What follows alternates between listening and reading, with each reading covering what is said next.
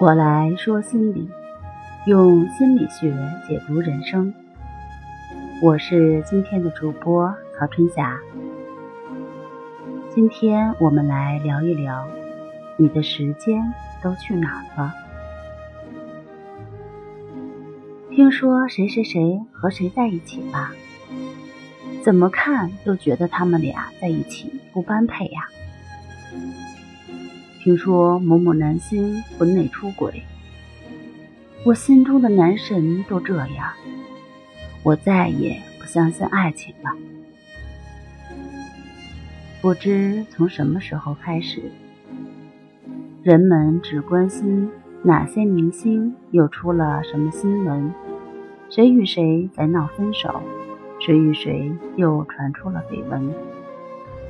各类娱乐新闻占据了人们大部分的时间与注意力，而一些真正的英雄创造者却默默无闻，很少被人关注。中国天眼的缔造者南仁东创造了一架望远镜，直径达五百米，是全世界独一无二的单口径电射望远镜。它可以让我们在天文领域领先世界二十年到三十年。然而，这件事儿却不如一则普通的娱乐新闻更能吸引人们的眼球。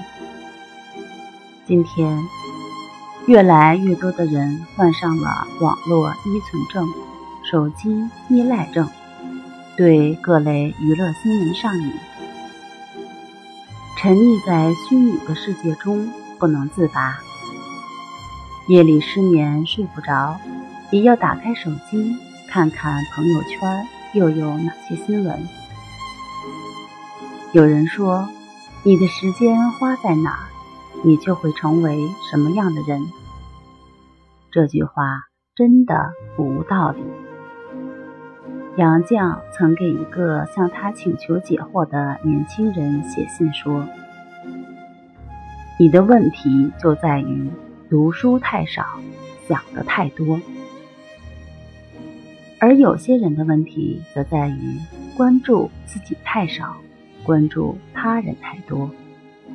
比起时刻关注着他人，多关注自身的成长，尽自己的一切努力。”让生活少一点遗憾，才能在年老时回忆起这一辈子，无愧于心。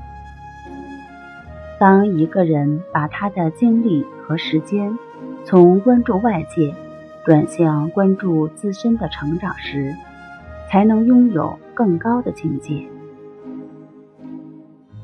比如，有一些刚毕业的小姑娘，能力有限。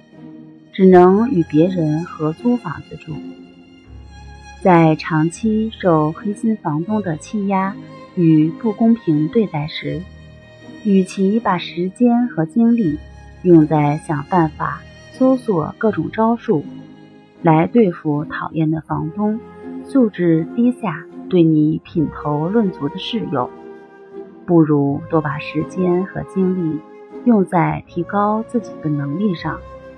努力赚钱，买上一间属于自己的小公寓，黑心房东和无良室友的问题都会迎刃而解。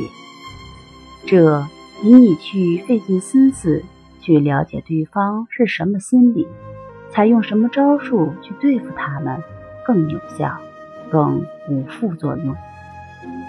好啦，我们今天先聊到这儿，那我们下期节目。再见。